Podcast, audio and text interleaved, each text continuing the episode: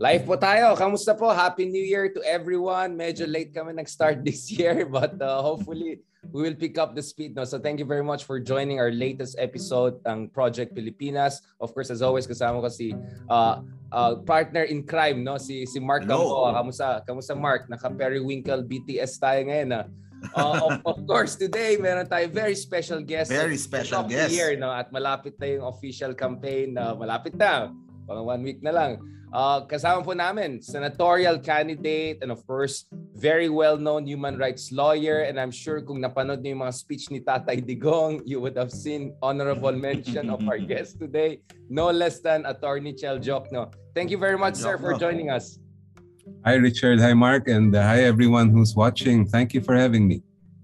Maraming salamat po, sir. So today, medyo hopefully within the next hour or, or so, we have a proper long-form discussion. No? At gusto namin maintindihan talaga ano po yung advocacies nyo, ano po yung specific policy positions or, or, or laws you want to pass as a senator. Bakit mahalaga maging senator? Ano bang trabaho ng senator? I think a lot of people uh, do not appreciate as much yung trabaho ng, uh, ng, ng isang senator. But before we go there, uh, gusto namin siguro pag-usapan muna some of the uh, hot button issues recently. No? Uh, maybe to begin with, uh, uh, uh, Attorney Chel, uh, ano pong take nyo dyan sa mga ano mga fast talk at saka yung mga presidential interviews? And uh, na-excite na rin ba kayo for Senate interviews and all, hopefully later down the road? Well, alam nyo, maarangkada na itong uh, darating na kampanya at uh, umiinit na talaga yung mga labanan. I am very excited and I'm looking forward to the coming months. This is going to be the battle of our lives, I think, and we'll we'll we'll have to see how it will unfold. Uh, attorney, uh, yung no-show ng isang leading candidate, especially uh, dun sa presidential interviews with Jessica So and tagging uh, leading world-class journalists as supposedly biased, is that something that is troubling to you? Is that uh, is that something that should set off alarm bells, or was it just ano lang, parang uh, nagdadrama lang yung isang candidate? How do you read that situation? Well, that should be troubling to him mm. because uh, he, he he really got a lot of flack for that, and you must face the music. You're going to run for the highest position in the land. Dapat talaga uh, makilala ka ng tao at um, you have to go through the grueling uh, question and answer that all candidates must go through. Alam naman niya yon. He's been through it before, so I, I don't really understand why uh, they took that kind of position. Mm-hmm. And uh, well, speaking of this person, of course, we're talking about former Senator Ferdinand Bongbong Marcos Jr., si BBM.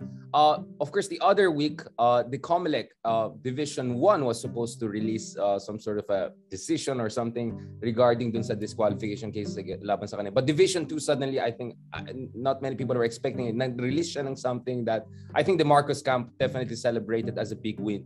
As a lawyer, no, uh, I, I, I don't think you're directly involved dun sa mga petitions na yan. Pero anong base niyo dun sa state of play in terms of commission and elections petition uh, uh, yung petition against sa kanya sa commission elections and how the commission has been acting upon uh, these petitions. Ano po yung take niyo dun? Well, ultimately, it's really not the COMELEC that's going to decide this. it's going to be the Supreme Court. Yeah. Kung baga sa boxing ito, preliminary rounds pa lang yan sa COMELEC. Mm. Will the real uh, fight is going to be in the Supreme Court. And when if we look at what has happened so far, uh, the merits have been laid out really, in my opinion, very well before the COMELEC. Uh, however, they chose to, su- to see it in a different light. Titingnan na lang natin kung yung Supreme Court will agree with them or not. Um, paano yan? Uh, because by the way, of course, uh, yung dinicide na is yung cancellation of certificate of candidacy, which is different dun sa ibang petitions na they have to be decided upon because disqualification naman sila. Diba? Because in the case of cancellation, if ever that happened, then tapos ng ano, Marcoses would be out of this race. But in this case, even if he'll get disqualified, pwede pa rin mag-replace, diba? Pwede si Aimee, pwede si even Imelda, right? Just in case. So, so he cleared some hurdle, but the but the petitions that are left, my understanding is that the burden of proof for the petitioners is a little bit lower. Parang in, in, in a sense, yung sa Division 2 case, parang mas mahirap yata daw yung case na yan for the petitioners. Anong basa niyo? What is your legal assessment of this issue? At least objectively, no regard putting aside the politics of this. Well, you're right, uh, Richard. The, the big biggest consequence of, of the cancellation of COC mm-hmm. would have been that um, he wouldn't be considered a candidate at all. Therefore, no substitution. Right. That's not the same when it comes to disqualification. In terms of the grounds, although they are related, I, I would tend to agree with you that the burden is a bit easier when it comes to disqualification than than when it comes to cancellation. And uh, uh, Attorney Chel, uh, what is your read dun sa Division 2 uh, medyo mahaba-haba eh. yung uh, tapos meron pa yung isa pang supplementary na ano eh na release ng isang uh, isang commissioner diyan. Anong basa mo diyan? Uh, should we read too much into it or is that just a standard pro forma thing that uh, what is anong basa niyo diyan? well, tingin ko they realized the importance of the case. Mm-hmm. And they wanted to uh, show na talagang pinag-aralan nila ng maigi yung kaso Mm-hmm. Kaya humaba talagang mahaba yung mga opinion nila. Right. But like I said earlier, there hindi pa naman sila mga justice ng Supreme Court. So, mm-hmm. Supreme Court talagang uh, magde-decide niya. Uh, but but attorney uh, Chel, if Division 1 also strikes down the petitions for disqualification. Hindi ba dapat tapos ng laban? How does this go to the Supreme Court? I mean, di ba my understanding it goes to the Supreme Court if let's say division 1 at least the majority there goes against him right? I mean why are you you seem cautiously hopeful that eventually this will go down to the supreme court. Why, well, why wouldn't my, this understanding is that the yeah my understanding is that the aggrieved parties whoever they will be uh-huh. at the end of the COMELEC um, process Dadalhin na nila. will have a chance to go up to bring it up on certiorari and your stance is because we have some of our good friends and lawyers. I think I think Attorney Lavinia, for instance, said that this is a fundamentally a political question or something like that. Uh, and I think some people were saying that maybe Supreme Court will try to kick the can down the road. Anong basa ni John? Does Supreme Court have a mandate on these issues? And and is this a Supreme Court that we believe can handle this issue in the best way possible? Well, I think we have to separate the two. It's both a legal issue and a political issue. Right. The, the issue of the cancellation of a certificate of candidacy or disqualification, legal issue yan. Mm-hmm. Uh, if ever those uh, hurdles are overcome, then the political issue is the, what will be the will of the people come May 9. Mm-hmm. Uh, and um, in terms of how the Supreme Court is going to rule on this, um, it's it's going to be very difficult to predict. The, in, because in one sense, if for example, if it were a Duterte involved instead of a Marcos, then the issue of um, appointments mm. where they came from in the court, I think would be more relevant. Right, poignant. Yeah. But um, if since it's not, um, it's not as big a factor, or I don't think it would be a, as big a factor. Mark, meron kang uh, habol yeah. dyan. Go. Uh, do you think uh, aabot yung uh, sa Supreme Court before the May 9 elections? Kasi may naririnig din akong senaryo na if ever uh, ma-disqualify or ma-cancel after ng May 9 elections, yung Vice President-elect ang tataas, ang uupo. So do you think kayang matapos before May 9 lahat ng mga cases na yan? Depende yan. Narinig ko rin yung scenario yan eh. It's, it, nakakaano rin ano, na you have all of these different ways. Medyo wild. Wild. Parang wild, wild west tayo pa rin eh. Um, it, it could, but it really depends on how quickly COMELEC uh, processes the cases.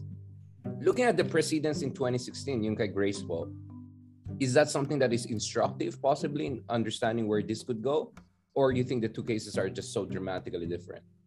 Uh, it yeah, it may relevance naman siya. Kaya lang, you see, the, it, a lot also depends on the composition of the court and who is the Chief Justice. And mm-hmm. that changed. Nagpalit na yan eh. Right, correct. So, it, if the, for example, the Chief Justice says that we want this decided quickly, then they will, I think the, the rest of the court will, will uh, follow suit. Right. And and uh, uh, Attorney Chel, going back again dun sa Division 2, um some critics would say, some critics would say we're not saying that's the case that parang they're almost like lawyering for Bongbong Marcos because they were putting too much burden on the petitioners in the sense that uh, parang dapat daw yung yung Court of Appeals ay nag you know like made it all the way clear na dapat ma-disqualify yung tao na yan etc etc and and by the way how do you even understand yung Court of Appeals decision back in the day no to parang to up, uphold the conviction but to remove the parang you, some of the significant part of the potential the, the punishment right? Parang fines lang and then parang hindi pa binayaran yung fines. Like um uh, for someone looking from outside this looks like something strange uh, if not miscarriage of justice some would say yeah. Yes uh, nakakapagtaka talaga yan. And uh, that brings me also to one of the issues that I've been pushing for eh that we, we really need to make sure that our justice system operates the same whether you're a big person or just an ordinary Filipino. Because even in my own experience, I've seen it so many times na pagka malaking tao ka, iba ang uh, nagiging treatment right. natin sa paglilitis ng kaso. That has to, we have to put an end to that. Right which brings us to Lolo Narding, right? Which I think is one of the most heart-wrenching things. And personally, I mean, I was really, I was really shaken by it uh, for quite some time. Yung images ni Lolo Narding, you know, just, you know, humiliated, taken there to the pressing, exposed in the middle of an Omicron pandemic on on the grounds of what? 10 kilos of mango the flimsiest grounds that i mean that, that was really something that uh, really struck me. And, and i'm sure for folks who are involved in human rights advocacy for anyone with some basic conscience no nakaka I mean, talagang shocking yung nangyari. Kayo po, Attorney Chell, anong base niyo doon sa case na yan? Was it mishandled to begin with? Uh, why it happened to begin with? What should have been done about it? And, and, and uh, what is the way forward? Because sadly, I'm sure this is not an isolated case. No? Nagkataon lang na nilabas yung case ni Lolo Nardin kaya naging national issue in the way it is. But I'm, I'm, I'm afraid this is not an isolated case. Anong basa niyo dyan, uh, attorney? Well, again, it's a reflection of the double standards of justice in our country. Actually, Lolo Narding didn't even have to post bail.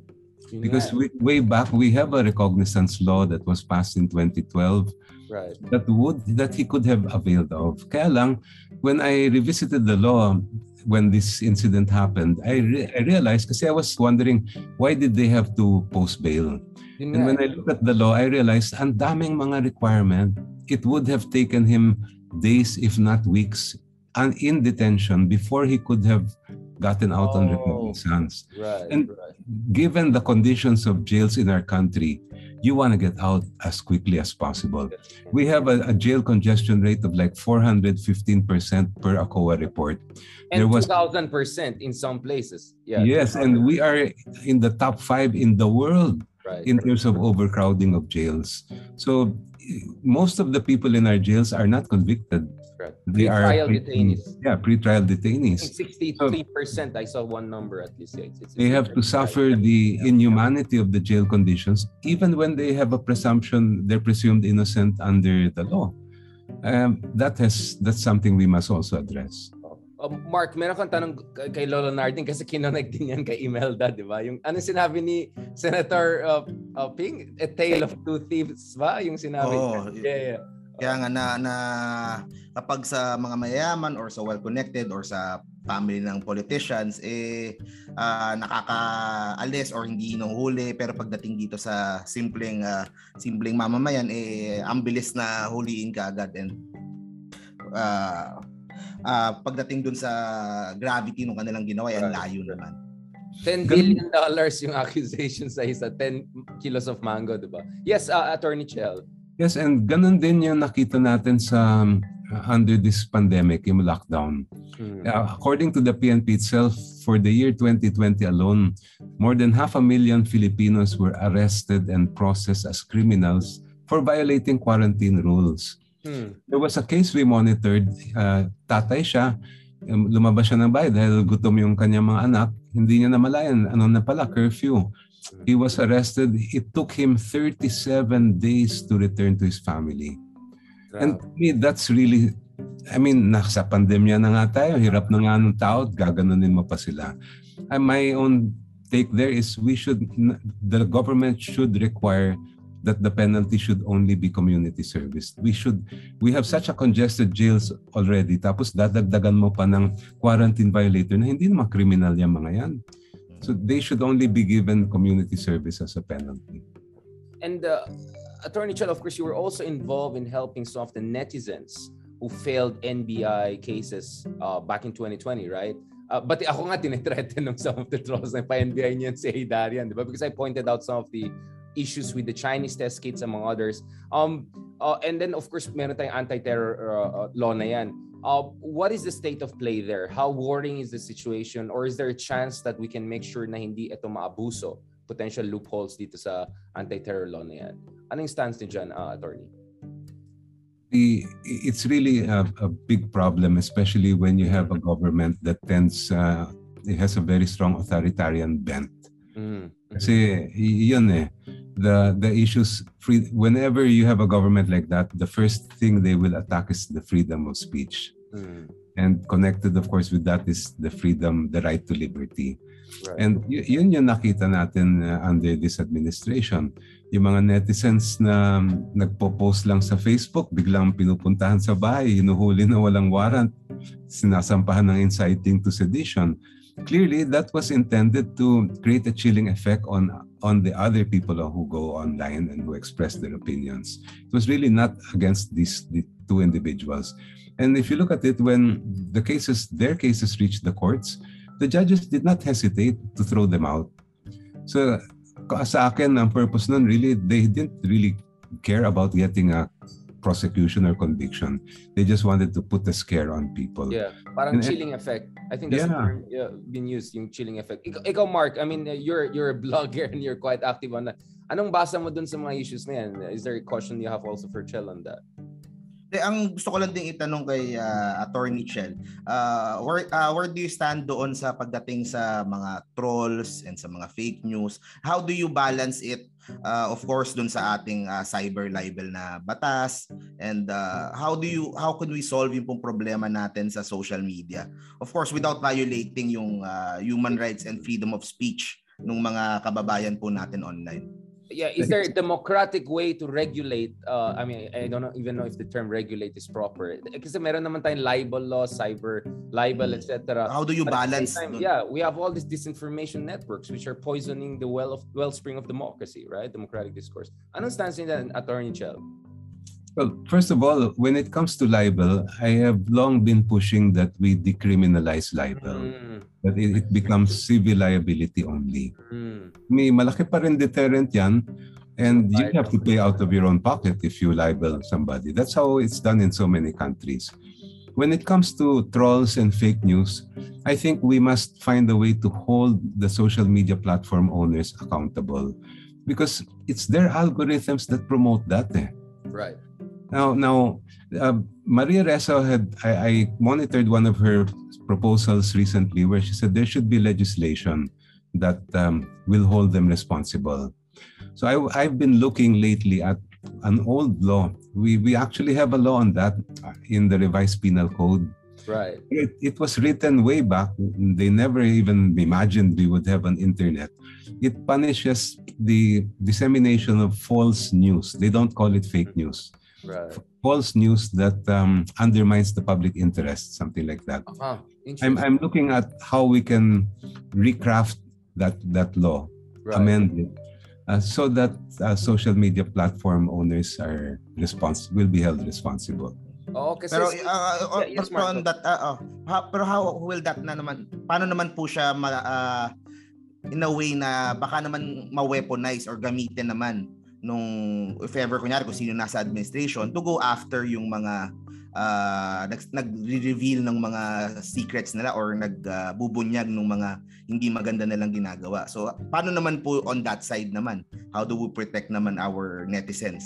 O, kasi well, public na, interest, medyo pwede fuzzy yung definition, di ba? Ng oh, government. As presently worded, hindi, it, it, that can happen. Kaya tinitingnan right. ko nga yung paano natin ititweak yung language ng provision na yon. And also expressly rule out or exclude journalists. Aha, right. Di ba? Yung... Pero how do we define journalists? Kasi medyo contested na yan eh. Uh, well, you know, we can look at the the instruments of the United Nations kasi magaganda uh, yung mga right. um, instruments doon which also also which do discuss as well uh, trolls right. and fake news. Yeah. Very interesting. Uh, now, uh, Attorney Chell, let's go a little bit back. No, um, uh, of course, your your joke, no, right? I mean, your family, your your clan, whatever you want to call it, has made huge contributions uh, to the country. One of, of course, the jokes were our professors in economics, among others. So you're quite a, a, familiar staple in Philippine politics. But of course, your father, in particular, played a very, very important role in, uh, you know, institutionalizing and advocating for human rights. And doon po yung statue niya sa Commission on Human Rights when you go there. Um, tell us a little bit about that about uh, your father's struggles during martial law period and beyond and how that has informed your own personal journey right? And now your decision na sumabak po kayo uh, sa politika which is a very very difficult arena of, of, of participation. Yes. Well, thank you for for remembering him. It's actually going to be his 100th birth anniversary wow. on february 26 so oh, we have yeah, we, we have some events lined up. We now have a 100 masses for Kapepe. So there are masses being um, done in so many different parts of the country in, in different churches. So baka kung meron din na mag, gusto mag-sponsor ng misa, please, uh, you'd be, you know, the family would really appreciate it.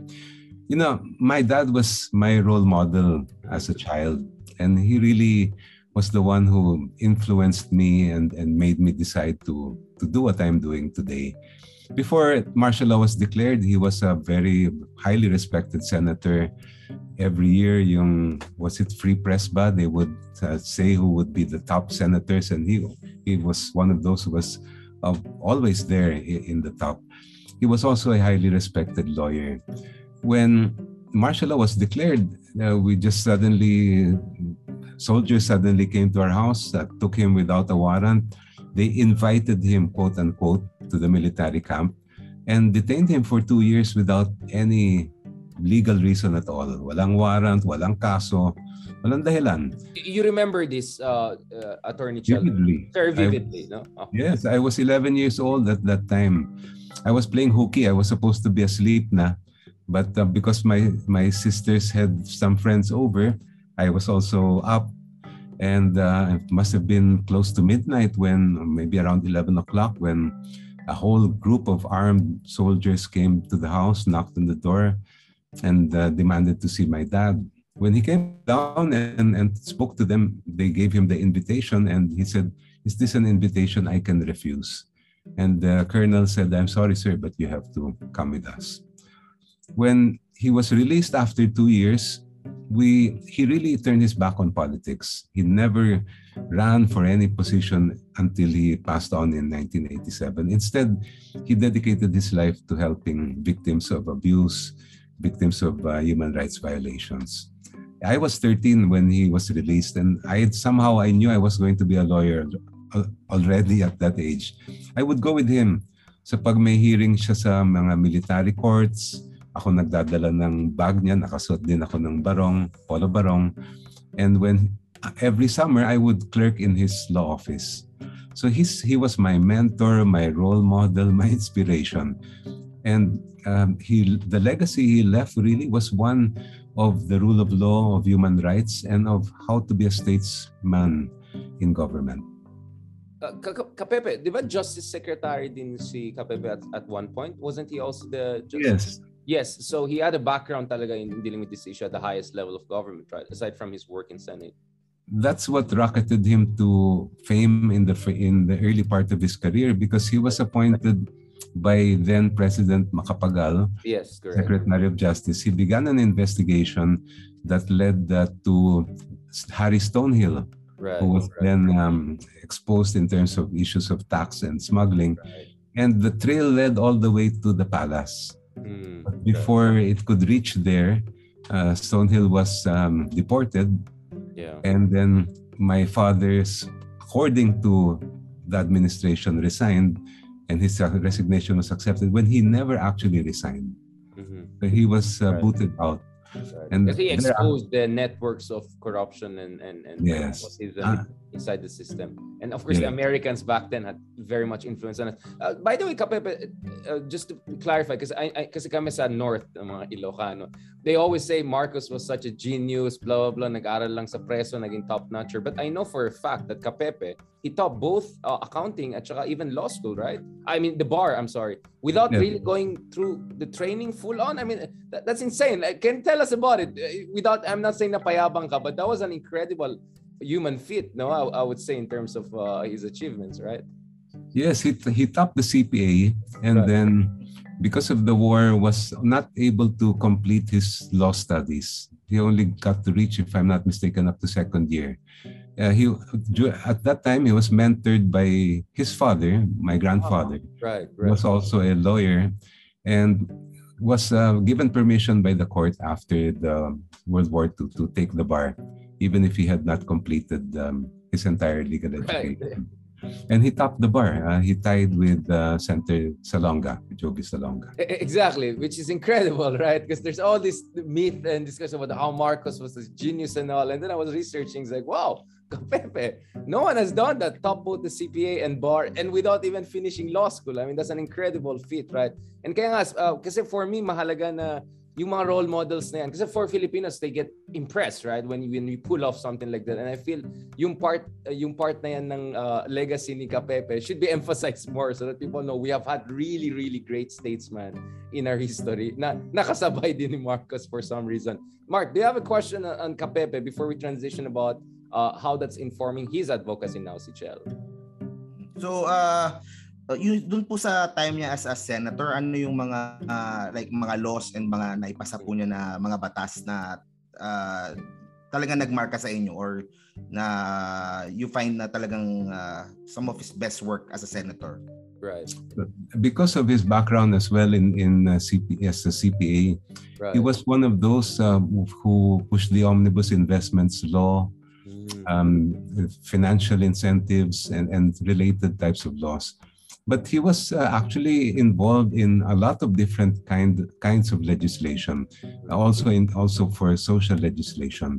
Kaya yung yung you know what's unfortunate is we although I was able to keep his legal records when he was arrested all his entire Senate records, the bills he sponsored, wow. hot were taken. And despite our efforts to to try to get them afterward, we were never able to locate them. Kaya yung ibang mga uh, sinulong niya mga bill noon, yung legislation, wala kaming records ngayon. Oh. So so ang nangyari doon is they, they essentially wanted to erase the persons. Parang medyo parang Chinese style na if you run a foul, they'll try to take you out of the whole record and everything, right? Parang grabe yun, ha? What's ironic is that he's he does have an intelligence record. In other words, by the oh, intelligence. Right, right and even I was informed by someone who who I know from that that uh, field sector. Yes. Even I have one. Kasi nung when we were oh, children oh, wow. visiting him, we were required to be photographed. Parang mga convict yung may pangalan. Right, right, right. And I was informed in around 1990s that those records are still there. Nas nandun pa raw. Wow. Yung mga records pati namin. Ina-update pa nga raw, sabi sa Sikat talaga kayo eh. Talagang mga notorious pala kayo sa mga Intel people eh. And uh, Attorney Chel, can you tell us a little bit about, maybe a little bit more than a little bit, um, kamusta yung martial law period? I mean, uh, for an average Filipino, what would have it felt? Kasi I think a lot of us, we, we are yet to have proper conversation with our parents about this. I think hanggang ngayon parang some people are just beginning to open up. May iba na nag-aaway na yung mga younger generation, older generation. And then meron din yung phenomena na tinatawag ng mga, alam mo yung mga Tito Fortuner or Tito Montero. Ay, paano ni Marcos, may disiplina. May mga ganun. But, but kayo po, from your understanding, kasi uh, uh, your father was involved in grassroots, you know, really helping people on the ground. I'm sure you were with him along the way. Ano yung average eh, ano yung experience ng karanasan ng isang uh, average Filipino during the time of martial law and when it officially ended but was really still a dictatorship? Yeah. Well I, ako anak ako ng martial law. I was 11 years old when it was declared and 25 when the Marcoses fled Malacanang. And I I'd say this to all the young people who ask me. I tell them you would not have enjoyed that time. Kasi bawal lahat noon Bawal ang student council, bawal magtipon-tipon, bawal maglabas ng um, hinaing sa pamahalaan, bawal magbatikos. Yung lahat ng balita noon, kontrolado ng Ministry of Information. Everything was censored and they would even be the one to bring out fake news. Hmm. So it was centralized in the government. So every freedom that we enjoy today and sometimes even take for granted. We had none of that during martial law. And economically, was, kamusta naman yung uh, yung living standards ng uh, tao? Yung kamusta yung Nutriban, 'di ba? Proud na proud sila dun sa magiging Singapore daw tayo kung sana hindi pinali si yung tatay niya. Uh, what was the economic conditions on the ground from what you remember? Well, the first two years of martial law, nang talagang yung iron grip was there, uh, okay naman yung quality of life nung una, but it soon deteriorated. Yeah. And by the 1980s, we were already uh, a, a losing economy, especially when you compare us with the other our neighboring countries. Talagang we lost, according to the studies, let's say of sila JC Punong Bayan, right, right. We, we lost like a decade of development during that time. Sure, there were golden years, but not for the country. It was the golden years for the Marcoses. Yeah. And and and um, so sinasabi nila I mean a baby daw sila nung panahon ng martial law. Can you tell us uh, kasi uh, so how, anong basa niyo nun? Did you think back then na the Marcoses are here forever? Are there like kind of a monarchy at parang crown prince pa si Bongbong? Ganun ba yung thinking niyo nun uh, when it comes to trying to understand the future of the country? Had there not been a revolution or or you know a toppling of the regime. How old is Bongbong? I think he must be about my age, it's, or maybe four, right? Sixty-four. then he, he's older than I am. They, yeah, they weren't. They, they were not. Yeah. They were not babies then. Mm. If if if at my age, when I if at the age of 11, I could already understand what was happening, I am sure kung mga 14, 15 na sila, lalo pa sila na alam nila yung nangyayari. Right. Now, how did it feel at that time? You know, I, I went through so many stages of yeah. of uh, extreme emotion. My father was in jail. I was angry. I was frustrated. There was a point where I pretty much had lost all hope, and I thought that this there that they would last forever. Mm. That's why when when they were finally uh, when then when the regime collapsed, I was one of the happiest persons in the world, and I never ever imagined that we would go back to a situation where our freedoms would be under attack like that time. And that's why when it started to happen again here, that's the time that I said, ah, hindi ko hindi ko na kayang manahimik lang. Right, right. I have to do something about it. And and Attorney Chell, your your father passed on more or less yung the, the process of transition, right? We're we're talking about transitioning to a new regime. Um in retrospect or maybe compared dun sa impression mo nung una and then in retrospect, what went right, what went wrong in the transition from the Marcos regime to the post-Marcos EDSA regime? Because many people are saying na mukhang there are some systemic structural problems and we're now beginning to pay a price for it. Baka may pagkakulang in terms of in, you know ensuring we'll have robust political parties, baka may loopholes dun sa saligang batas na pwede natin amendahan or there were certain political decisions that perhaps did not help to bring about and and the full fruition no nung promise ng EDSA. Uh, sa, uh, ako ang basa ko talaga what's happening right now is counter revolution eh by the Marcoses. So there is a weakness for me some inherent weakness with the uh, legal architecture and also the political arrangements and alignments that were made after the collapse of Marcos and hence we're paying the price. But that's my reading. Gusto ko ma- maintindihan yung reading nyo, uh, uh, Attorney Chell, as someone, you know, whose father was very much in the process of resistance. And I'm sure you said you were so happy when Marcos left. But really in politics, is what matters is the day after, right? The day after, nung, after the euphoria, anong gagawin mo to make sure na the dark days will not come back? Can you, you tell us what, a bit about your take on that? Yeah. You, you know what was never fully addressed mm. after the the regime collapsed was the justice system. Right. And, and this is one aspect of martial law that is hardly ever even talked about. Mm. Marcos uh, passed one week after he declared martial law, he issued letter of instruction number 11 requiring right. all members of the judiciary to submit letters of resignation. Hawak-hawak lang ni Marcos yon. The minute he he heard about you coming out with the ruling that was against the, his government, all he had to do was accept your resignation. Mm-hmm. So mm. by by that one instruction, he stripped the judiciary of its independence. Hindi siya nakontento doon. About four months later, they, he changed the constitution and in the 1973 Constitution, he inserted a provision that said that all members of the courts up to the Supreme Court will remain until they their age of retirement unless he decrees otherwise. Hmm. Nasa Constitution yon. What does what was the effect of that? For 14 years, the Marcoses owned every single judge in the entire country. Justice was no longer independent. They controlled it. What imagine what was the effect on the legal profession? Right. Hmm. You're a lawyer, you're a law firm, you want to get the biggest clients. Eh, kailangan dikit ka sa Malacanang. Hmm. Kasi pag dikit ka sa Malacanang, siguradong panalo ka sa kaso panalo. So what what did some of the lawyers do? They created networks networks with with the Malacanang, networks with right. companies, networks with jail officials, police, etc. Unfortunately, those networks are still were never us. dismantled and yep. some of them still operate today.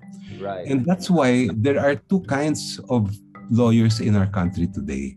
Lawyers who really fight cases on the merits mm. and lawyers who just fix cases. That's Operator. the way, that's the Operator reality. And you can lay the blame on the Marcos dictatorship. Sila ang nag-create ng ganun klaseng justice system.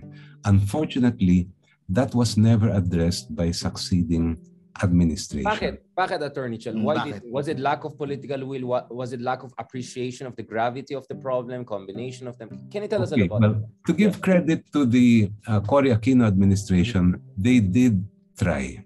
Number yeah. one, they they removed they they created a commission, if I'm not mistaken, or a group that really screen, went over who were the judges mm. and removed a lot of the judges who really weren't fit to, to sit. Unfortunately, mm. only within a matter of less than a decade, some of those judges were still able to get back. Mm. And they also tried to go after the lawyers who did the layering of corporations for the Marcoses. Mm. Unfortunately, again, uh, the Supreme Court in the case of the Regala case right. said that um, lawyers enjoy daw lawyer-client privilege and therefore, strangely enough, the conclusion is they cannot be sued mm-hmm. by the PCGG. Which right. to me is parang ang layo nun, dalawang bagay na yun. Ah. But right. that right. became a Supreme Court decision. That became the obstacle to going after them after, succeeding administrations never, in effect, neglected the strengthening of ju- the justice system. Uh, for for a long time, we had the we had 30% vacancy among judges. Imagine, uh, one third of our judges' positions were vacant for many years. Yan. It's only in the in around 2010 that the salaries were and benefits were increased so that right now we only have around 20% vacancies. But imagine, 20% is still a lot. That is one out of every five trial courts that has no judge. So people wonder bakit ang bagal ng mga kaso sa atin. The main reason is because we lack judges. We also lack prosecutors.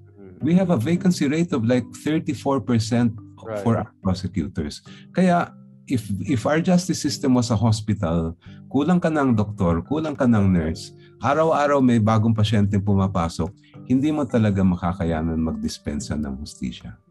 Is this an issue of underinvestment? I'm sure Mark will, will come on this issue too. I mean, I saw numbers like a single judge has to handle 644 cases a year at least. I mean, grabe yung yung uh, yung yung ano eh, yung overwhelmed talaga yung mga uh, mga nandyan sa judiciary. And like the budget of judiciary is barely a percent of the national budget, uh, the, the fiscal allocation of the government. Uh, ano yan? Is this a, also a cultural issue na parang wala tayong culture of appreciation of capacity building in the judicial institution? Ano po yung understanding niyo dyan sa issue na yan? It's a combination of factors. Mm-hmm some of those are the ones you mentioned but there's one very big factor mm. that must uh, also be considered the, it's the fact that only one person appoints all the judges and prosecutors exactly yeah the power yes yes so isipin natin ha there are over a thousand courts there are so i don't know how many thousand prosecutor positions naguunahan silang lahat Correct. para yung papeles nila ay umabot sa Malacanang at yung Correct. papeles na yun ay mailagay sa ibabaw. That's why, as way back when I was working in the Senate as a in the Blue Ribbon Committee, way back in 2001, I would receive uh, visits from lawyers from the provinces and they would ask me, can you be my backer? And I'm like, Why, what do you mean backer? Kailangan ko kasi ng backer kasi nagpapa-appoint ako sa judiciary. Yeah, yeah. And I'm like, ah, bakit? Eh kung wala akong backer, hindi hindi ako ma-appoint. And I'm like, eh, lawyer lang naman ako dito and this and they'll say, ay hindi naman talaga kayo yung kailangan namin, yung mga senador, yeah, mga backer, mga ganon. But that that was already a phenomenon early 2000 and it hasn't changed. Yeah, uh, yun nga, Attorney Cho, kasi I raised that issue also, for instance, in Supreme Court. In the US, we know dadaan ka sa Senate, no? I mean, I was there in DC when Kavanaugh appointment was such a big issue, so it was huge drama. But dito sa Pilipinas, parang the process is far more seamless, right? Na, I mean, halos lahat ng ano, na-appoint na ni Duterte yung magiging occupant ng Supreme Court. Similar a little bit with Arroyo. So there's no institutional I would say, filtering na nangyari sa US whereby the legislature can have a say. What is the model uh, or what new uh, mechanisms you think na dapat ma-establish natin para maayos itong problema ng appointment issue? I, I think we should do something similar to what's being done in the States. And actually, right. that's how it was before martial law. Uh-huh. Right. Before martial law, yung mga na-nominate sa judiciary, dumadaan ng commission on appointments yan. So right. public hearing, talagang dadaan ka sa butas ng karayom. Unfortunately, although the intention was good, when we ratified the 1987 Constitution, we created a different body, the Judicial and Bar Council. Right. And while the purpose was really to remove politics from the process of appointment, it hasn't happened. Right. And it's um you it's it's really it has not in, uh, achieved its intended purpose. Right. So the intention was good para hindi magiging circus yung appointments issue, right? But in, in the process, you also removed potential necessary filter and and public scrutiny na dapat kailangan lalong-lalo na for Supreme Court justices, 'di ba? Ikaw Mark, anong basa mo diyan? I mean, anong understanding mo diyan sa issue ng judiciary natin at saka yung uh, yung problema sa mga korte, etc. Kasi ikaw parat, yeah. parati ko sinasabi sa dito sa mga episodes natin na a, a lot of our problems diyan naka-root it goes back sa justice system eh. Like for example, yeah. yung corruption, 'di ba? Like sa election, yung mga vote buying na yan for example, 'di ba? Kasi walang walang na, walang nakakasuhan, walang nakukulong, walang So ang, ang tanong ko po uh, Attorney Chel if ever uh, you win a seat sa Senate, how how do we start to solve that? How do we take uh, the money out sa ating justice system na hindi po uh, ang term nga nila ay pera-pera? Uh, paano po ang mga solusyon na pwede po nating gawin? Yeah. Ang, ang gusto ko sanang isulong ay isang batas na uh, ililipat natin yung mga kasong pera-pera lang yung mga kaso ng mga negosyante halimbawa, sa arbitration. May precedent na tayo da, dyan. We've been doing it for decades already in the construction industry. All we need to do is to expand that to cover business disputes. What's the advantage of arbitration? Unang-una, mabilis. I have handled several cases in the construction industry. One to two years, tapos na lahat. The whole case, hanggang appeal, tapos na lahat. Second, you cannot say the bias yung judge or yung nabili yung judge sa arbitration yeah. because the ones who decide who will be the judge, yung namimili ng judge, yung mismo nag-aaway na panig. Mm. So they cannot say bias yung judge ah. kasi sila ang pumili eh. Right. right. Third, pag mawal, pag maalis natin sa court yung mga kasong pera-pera lang, mal, mawawala yung malaking temptation for corruption. Mm. Mm. And fourth, pag maalis natin yung mga, mga kasong yan, mababawasan ngayon yung court docket nila, which will give them the time they need to pay attention to the ordinary people's cases. Yeah. Criminal cases especially. Cases. Yeah. So yun ang ika.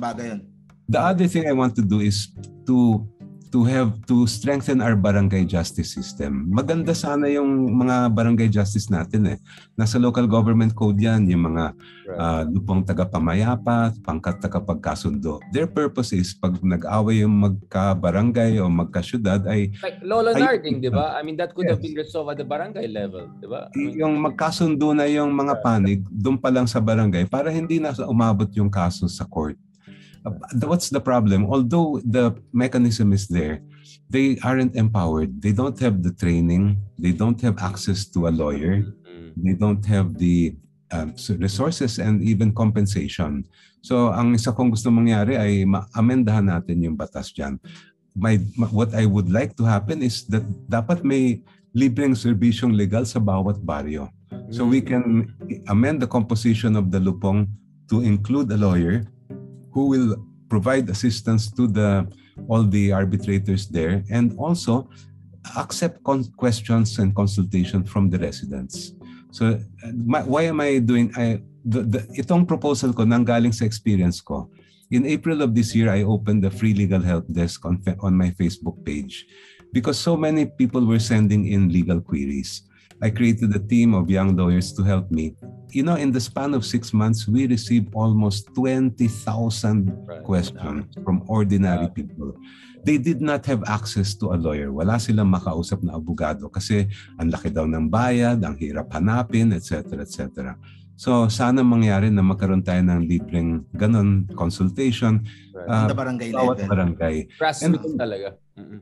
You know, not everyone naman who needs to talk to a lawyer needs a lawyer. Sometimes all they need to do is, paano ko ba ipoprocess yung inheritance, yung iniwan na lupa ng aking ama na namatay?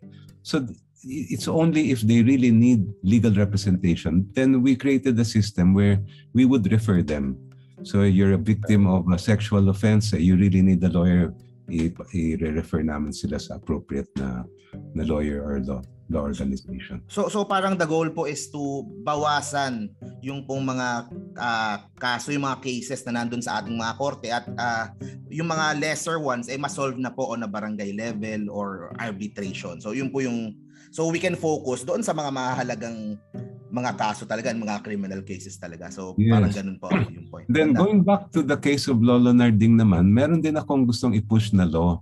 I call it the Alternative Penalties Act. Kasi nga, we have just mm. too many people in jail.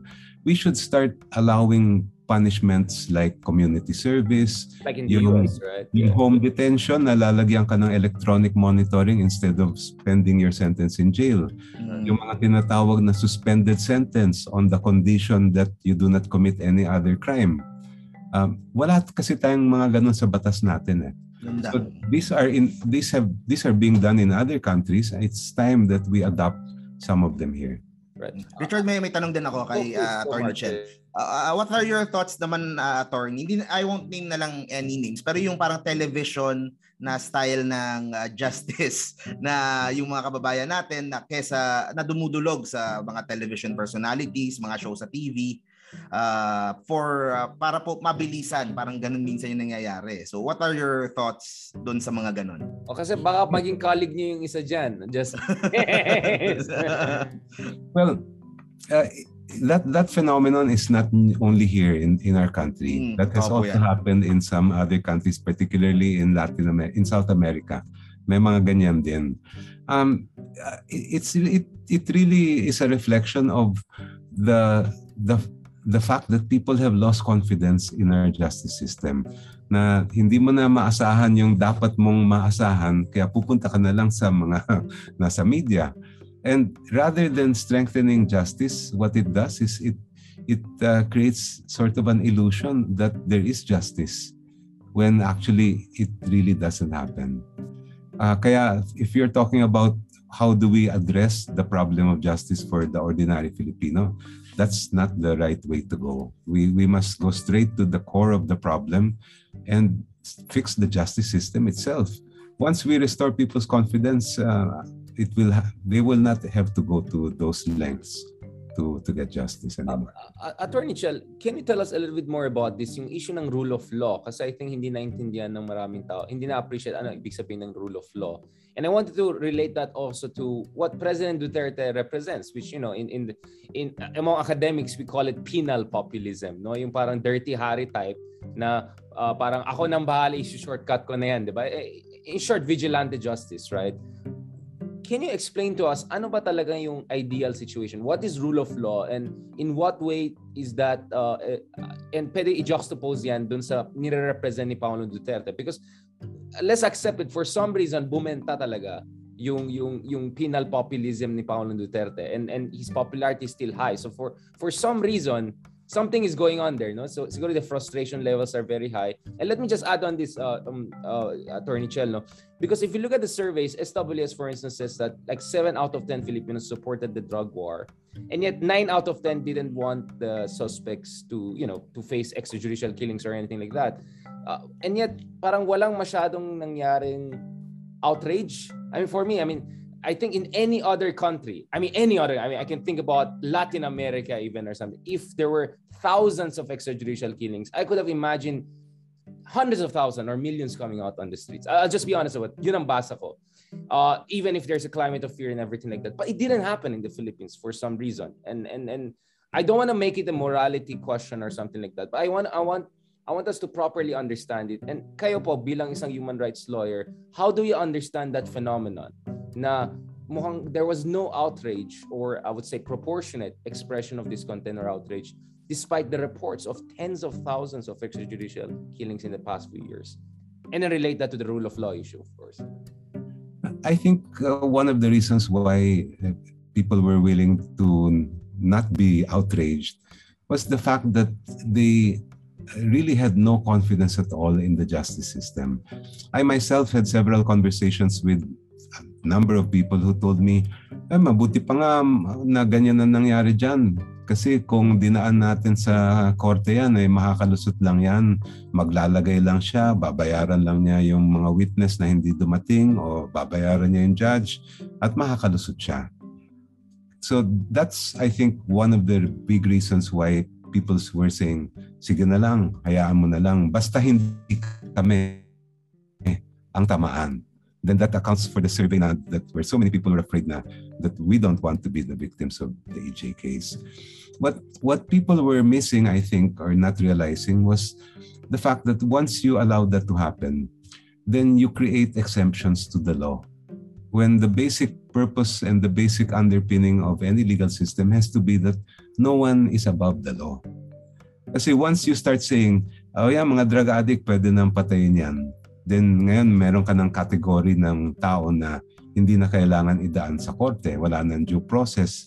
Hindi mo na kailangan mag, um, mag-ipatunayan na talagang sila yung guilty. And once you create those categories, it's so easy to ram a entire bus or a truck through those categories so that even people who have nothing to do with drugs get killed and even people who are totally innocent in fact tumutulong pa nga sa iba ay doon na lang dinadaan na rin sa EJK sila dahil uh, for one reason or another the government doesn't like them or some people in authority don't like them um, when the the basic rule, meaning of rule of law is really that eh. no one should be above the law and that's one of the concepts that i think maybe our generation failed to bring down and make a lot the the ordinary person understand the importance of of that concept Okay. in other countries, ma- ano yun eh, tanggap nila yun eh. Kaya... Internalized na siya eh. Internalized oh. na siya. Uh, so, so, kulang sa appreciation. Oh. Yeah, Attorney Chel, how do you uh, I, don't want to use the term mainstream because it's a mainstream in a formal legal sense. But how do you make sure na, na, na internalize at ma-appreciate ng publiko itong mga values like human rights, rule, rule of law, among other things? I had some conversation with former Supreme Court uh, Chief Justice Sereno on this and she was saying that sometimes you can use uh, yung mga issues like yung mga away sa loob ng family at pag unfair na yung punishment ng parents, eh, yung parang you feel violated. So human rights is something like that. So kayo po bilang isang public uh, figure and also a, a public human rights lawyer, ano paano pa po natin ma, matulungan yung ating kababayan na ma-appreciate itong mga fundamental principles of human rights and rule of law? Dapat isama natin yan sa basic education natin sa curriculum so that um, even in the formative stages of, of life, the ordinary Filipino gets to understand why uh, rule of law is important, why human rights are important. And I think we should also include voter education as well para ma- malaman nila yung kahalagahan ng kanilang boto at uh, dapat wag ibebenta. We it, it has to be addressed at that young age because if you start if you target only people who are already adult, eh, form na yung brains niyan. Yeah. They have some of them already have very rigid ways of thinking. So we need to catch it when they're still young. Yeah, nip it in the butt kung any, any wrong ideas just in case. So now, uh, now Attorney Chell, we're going to the latter part, uh, uh, you know, the finalizing part of our, our interview. I'm sure you're very busy now. Now, what I want to understand is this. Uh, syempre, dun sa case ng uh, father niyo po, uh, he was very much involved in government at the highest levels. But later on, he decided to go full civil society, right? Parang in your case, it's, it's going the opposite. Di ba? Parang you're in the academy, you're in the civil society. Pero nag-decide po kayo noong 2019 na sumabak sa politika at alam natin na ang politika sa Pilipinas it's really eh, really eh, hindi lang circus eh grabing talagang nangyari lalong in the past few years eh, since President Duterte has come to power what gave you the courage audacity or the sense of purpose and and you know sense of urgency na kailangan directly sumabak kayo sa politika. And, and if you also have an advice for other people who have good intentions but for some reason they want to keep away from politics, why should you get your hands dirty in that sense no? By by entering this arena of of extreme competition and and circus like uh the, in dynamics? I had several reasons that really pushed me to make that decision and number one uh, i it came to a point in in my being a lawyer and a human rights defender that I realized that the problems of the justice system could not be addressed through the by fighting it out in court in individual cases kasi systemic na yung flaws eh. And if you want to fix those flaws, you have to have a hand in um, how government operates. You have to have a say in how laws are passed and how laws should be implemented. That's one. The second is, you know, um, I was already very comfortable as a teacher, as a someone fighting for victims of abuse, as a human rights defender, as a um, educator. Okay na ako, masaya na ako doon. But when I realized that the very democracy that we were operating in was um, under siege, it came to a point where I said, hindi na ako pwede manahimik. If I I will be complicit if I just don't get involved. And if I want, if I, if, anong, what, how can I say complain about what's happening if I'm not willing to put my own person uh, up there and say yeah. that, um, you know, I complain about politicians, then then do something about it. O the ibig sabihin, you should also be ready to to you know get involved. Yeah. And and that's what led me to into this uh, arena of politics. And, and, and, and Attorney Chell, of course, you, you got a lot of traction lalo dun sa mga TikTok mo. Si Mark, parati niya mention na. Yun, yun ako magtatanong. Oo. Oh, go, uh, go, kasi Mark. Uh, ito, I always mention uh, pag uh, I mention you sa aking channel, uh, parati kong pinupuri yung inyong naging TikTok strategy. And kasi uh, kay isa kayo sa mga una eh who are very active in TikTok. And look what's happening now. 'Di ba? A lot of dun, yung mga misinformation, yung mga ano, is sa TikTok binubuhos. So you were right. You were right na to start uh, to start early doon sa TikTok and uh, doon makilala. So, can you tell us more paano what made you decide to go into this? Sino ang nag nagturo sa inyo doon sa TikTok and uh, paano yung naging buong process noon? Well, it, it was really a, uh, ano sabi nila, uh, uh, invent, necessity is the mother of invention. when, Desperation when when uh, a person's resources are limited, you look for all the different ways that you can get your message delivered right. in a way that uh, you you can do it without having to spend a lot kasi talaga naman hindi ako tulad ng ibang mga kandidato na sobrang dami yung yung uh, pera nila.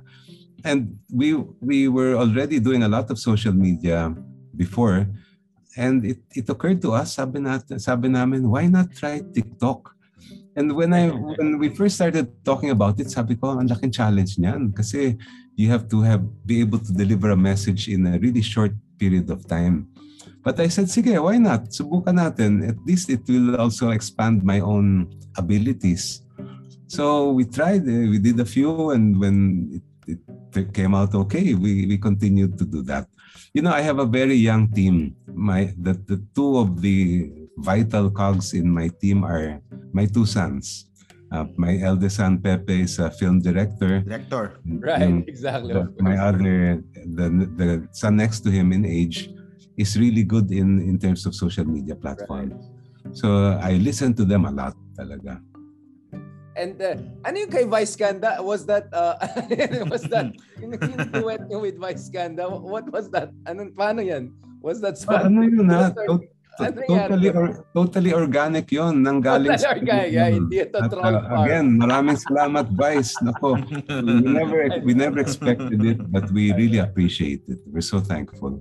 Yes. Uh, so yun nga eh, um Attorney Chel, um you had very high conversion rate in 2019, no? So para as as your awareness went high, your numbers were also picking up. So I mean, I always argued you had the biggest potential among the opposition Senate uh, candidates in 2019. What lessons you learned from 2019 that you want to apply now to these elections, and why do you feel these elections provides perhaps more chances uh, for uh, you know a progressive candidate like you to make it to the Senate, which is quite a competitive race uh, actually this year, no? And if you can also tell us a little bit about what was the experience of campaigning in the time of Duterte, was that different from what you understand from other election campaigns?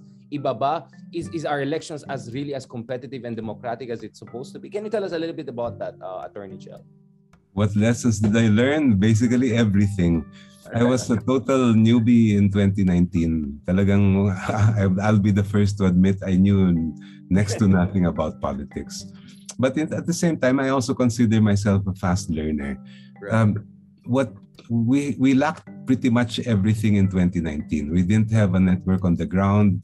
We started late. We had um, the the best I think uh, feature that we had was we had very consistent messaging, messaging. and, very good messaging.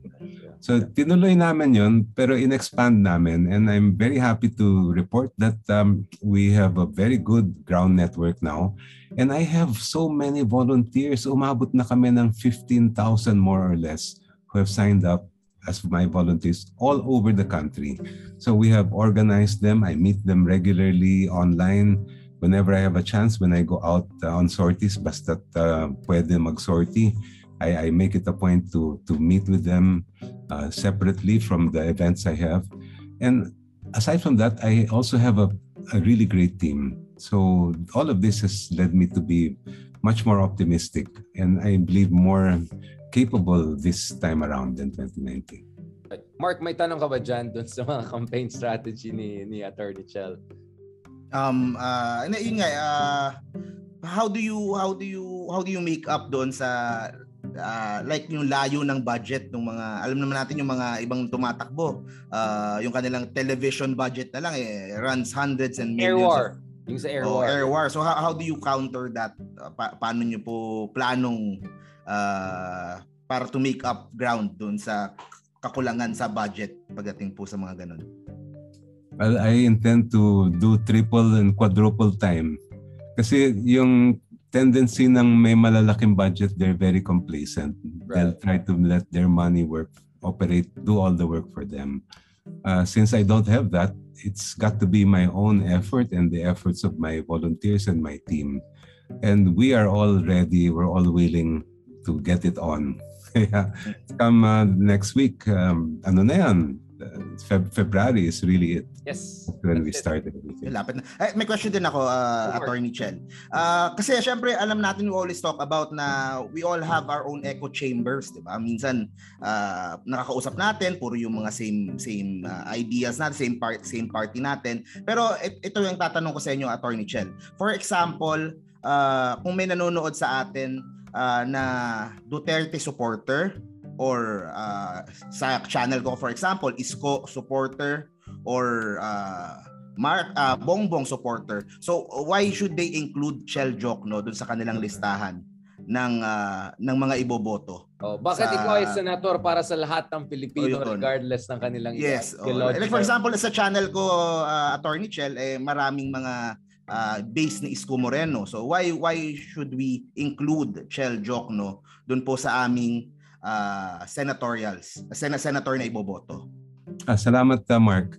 Uh, sa loob ng 30 taon na ako'y nagbibigay ng libreng serbisyong legal sa mga nangangailangan, hindi ako namimili ng kliyente. So kahit uh, sila ay maka-isko o maka-Manny Pacquiao o kahit sino pa o kung ano man ang kan- kanilang politika, wala akong paki doon Ang pakikulang ay kailangan ng hustisya ng lahat ng Pilipino. At uh, yan ang dadalhin ko sa Senado. Um, palagay ko, tama, nagsawa na tayo doon sa mga sobrang divisiveness ba dito sa atin na kaysa ganito ka, dilawan ka, pulahan ka, kung ano-ano ka pa. Tama na yan. Kailangan magsasama-sama na tayo para maangat ang buhay ng lahat. Kasi total, yun naman ang gusto natin lahat eh. Kaya kaya uh, Attorney Chal hindi ka nag uh, pink or or dilaw or naka Tiffany blue. Ngayon, ano ba yung kulay ulit ni uh, Attorney Chal? Is it uh, parang periwinkle or yung pala Tiffany blue or something? Kasi nakita ko yung ibang campaigns niyo na kahit kasama niyo yung ibang group na may certain color, kayo stand out kayo kasi iba yung suit niya. Can you tell us about that? Is that a statement? Is that a your your ideological uh, outlook? How is it? Well, I think it's a reflection of who I am. I, I, I have always considered myself as my own man. And I, I make my own decisions and I, I just don't go with the crowd. You know, whatever I think is right is right, regardless of whether it's popular or not. At um, one thing I inherited from my mom and my dad was you you have to really make sure you never compromise your principles. Um, siguro try natin i-wrap up. But before we go, siguro mag-fast talk din tayo, Mark, ng malaman. Sige, papahirapan natin ng konti. But before we do a short, siguro fast talk, we'll just say something and tell something.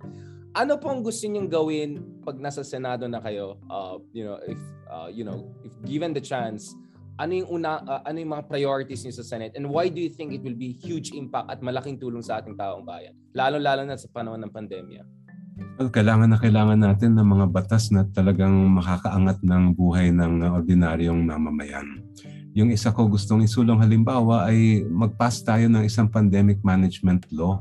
Kasi nakita natin na uh, imbis na gamitin ng siyensya, gamitin ng mga expert natin sa information technology, ang naging approach ng administrasyon ay kamay na bakal eh, ang problema, hindi naman natin kalaban ang, ang armadong sundalo dito sa COVID-19. Ang kalaban natin ay virus.